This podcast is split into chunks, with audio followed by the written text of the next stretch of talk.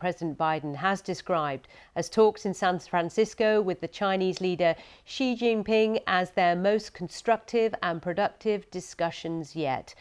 Mr. Biden said they agreed to resume high level military to military communications, and he said clear and direct contact was necessary to avoid accidents or misunderstandings. Earlier, Mr. Xi described China's relationship with the US as the most important in the world. President Biden made his comments at a news conference that Mr. Xi didn't attend.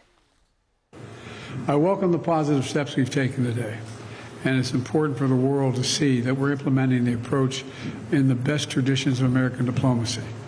We're talking to our competitors and the key and, and just just talking, just made blunt with one another, so there's no misunderstanding, as a key element to maintaining global stability and delivering for the American people.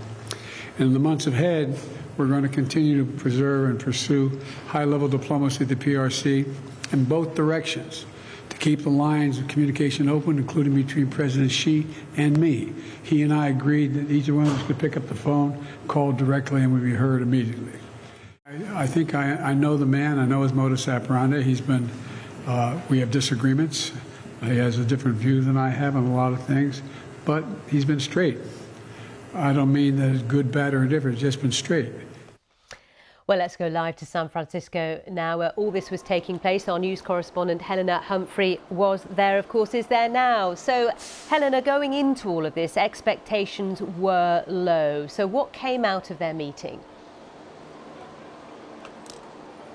They were indeed low, Sally, but coming out of these talks, the White House said that these conversations were candid and they were also constructive with agreements for cooperation on a range of issues. Firstly, talking about that military to military cooperation, perhaps making the world feel like a, a slightly safer place, particularly bearing in mind some of those close calls that we've seen between US and Chinese military assets, for example, with regards to planes uh, in recent months over the South China Sea. Now, at least, they can pick up the phone army to army and make sure things aren't misinterpreted, essentially, that it isn't seen as an act of war were there to be an accident. On that piece, with regards to AI, an agreement for a working group to begin to potentially discuss some guardrails in that swiftly developing technology, which China is very advanced in. And then when it comes to fentanyl and an agreement to continue to work together on countering narcotics, I think that one felt more personal for the United States, particularly as this country is still in the grip of an opioid epidemic. And of course, President Biden going into 2024, an election year, and will have to make some progress on that. But President Biden was asked at the end of that press conference, do you still consider President Xi to be a dictator? He stopped. He said very simply yes, because he is still the leader of a communist country, a country with a political system which is very different from our own. But I think overall, what was significant is that these leaders had these talks, they came face to face, they committed to talking some more once again, and after a year of extremely frosty relations, I think that is significant. Now, when it comes to foreign policy, of course, there has been a lot going on between the US and China, in particular about Taiwan. So, what was broached uh, today? Absolutely, and of course, there's a lot going on around the world right now that they had to touch on. Firstly, when it came to uh, the war in Ukraine, Beijing has never officially uh, condemned Russia's uh, full scale invasion. Xi, this time, saying he believed there had to be a diplomatic solution. When it comes to Israel Hamas, uh, President Biden calling on President Xi to speak to Iran to ensure that this conflict doesn't escalate further. And as you mentioned there, Sally, Taiwan, I think the most serious issue on the table today. And on that regard, President Xi called on Washington to stop uh, sending weapons to Taiwan, something that Washington will not agree to. And with regards to those upcoming and key elections in Taiwan in 2024, President Biden made clear that those elections should be free and they should be fair and there should be no Chinese meddling in them. Now, President Biden has said that his policy with regards to these commitments is to trust, but he also said trust and then verify. Okay, Helena, thank you very much indeed. Helena Humphrey there in San Francisco for us, talking about what was achieved in the meeting, first, sec first second face-to-face -face meeting between China's President Xi and President Biden during uh, President Biden's presidency. Let's listen into this press conference now. For any great cause to succeed, it must take root in the people. It must gain strength from the people and be accomplished by the people. Growing China US friendship is such a great cause.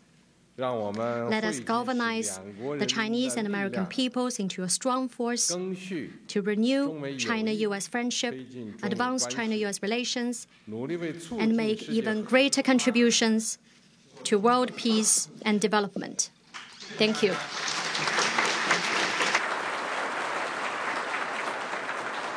There of China, President Xi there of China addressing uh, the press in a very short press conference that's just uh, taken place where he has just wrapped up the official proceedings of his day where he met, of course, in face-to-face talks with US President uh, Biden. But President Xi has just been wined and dined at a ritzy gala uh, dinner at the Palace Hotel in San Francisco where he was a guest of honor and Many leaders from US business were reported uh, to be there. So let's talk to uh, James Early all about this, Chief Investment Officer at BBAE, a digital investment uh, platform, joining us live from Palo Alto. And James, you lived and worked in China for some 10 years. So talk us through this meeting today. What do you make of it so far?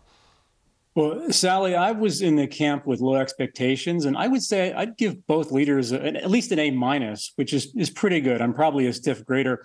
It's still about optics. If you look at the last five uh, diplomatic meetings between the U.S. and China, uh, they've mostly been nothing burgers, to use a technical term. Uh, good photo ops, but not really a lot of substance. But already, already, the first session, there are two more closed door sessions, by the way, but this first session, we had military to military dialogue restored.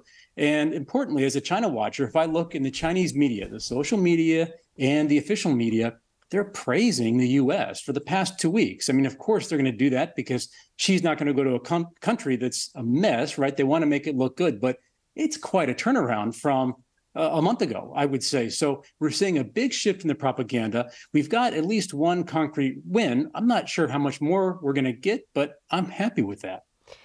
In terms of, you know, trade, which of course is so critical for both economies, there has a lot, there's a lot been going on, in particular, uh, US restrictions on uh, semiconductors, etc. There are a lot of big bosses from the technology sector in this dinner just now with, with President Xi. What do you think maybe uh, have achieved in terms of trade? Well, the big bosses have power to lobby, and that's it. I, I don't think Biden, I don't think the US government is going to bend too much on those export restrictions. They found out the hard way that if you've got a, a list of, of bad companies at a country you don't sell to, but you sell to good companies there, if this is an authoritarian regime like China is, the government has the right to force those good companies to transfer that technology into those ones that were on the blacklist. And, and that's clear what's happening. It, it, demonstrates that export controls are really hard to enforce with an authoritarian regime, excuse me. So I don't know that those tech leaders have a lot of lobbying sway at this point. I think they've paid $40,000 a seat, which is not cheap for for people like you and me, but I guess for them they got the money. Uh, but I, I think it's more for optics. I think it's more for visibility. I, I don't see the U.S. bending much on trade, even though that's what Xi Jinping probably most wants. Yeah, interesting. Probably what he most wants, but let's not forget uh, the political scene in the US with an election not far away. James, thank you very much indeed. James Early, Chief Investment Officer at BBAE.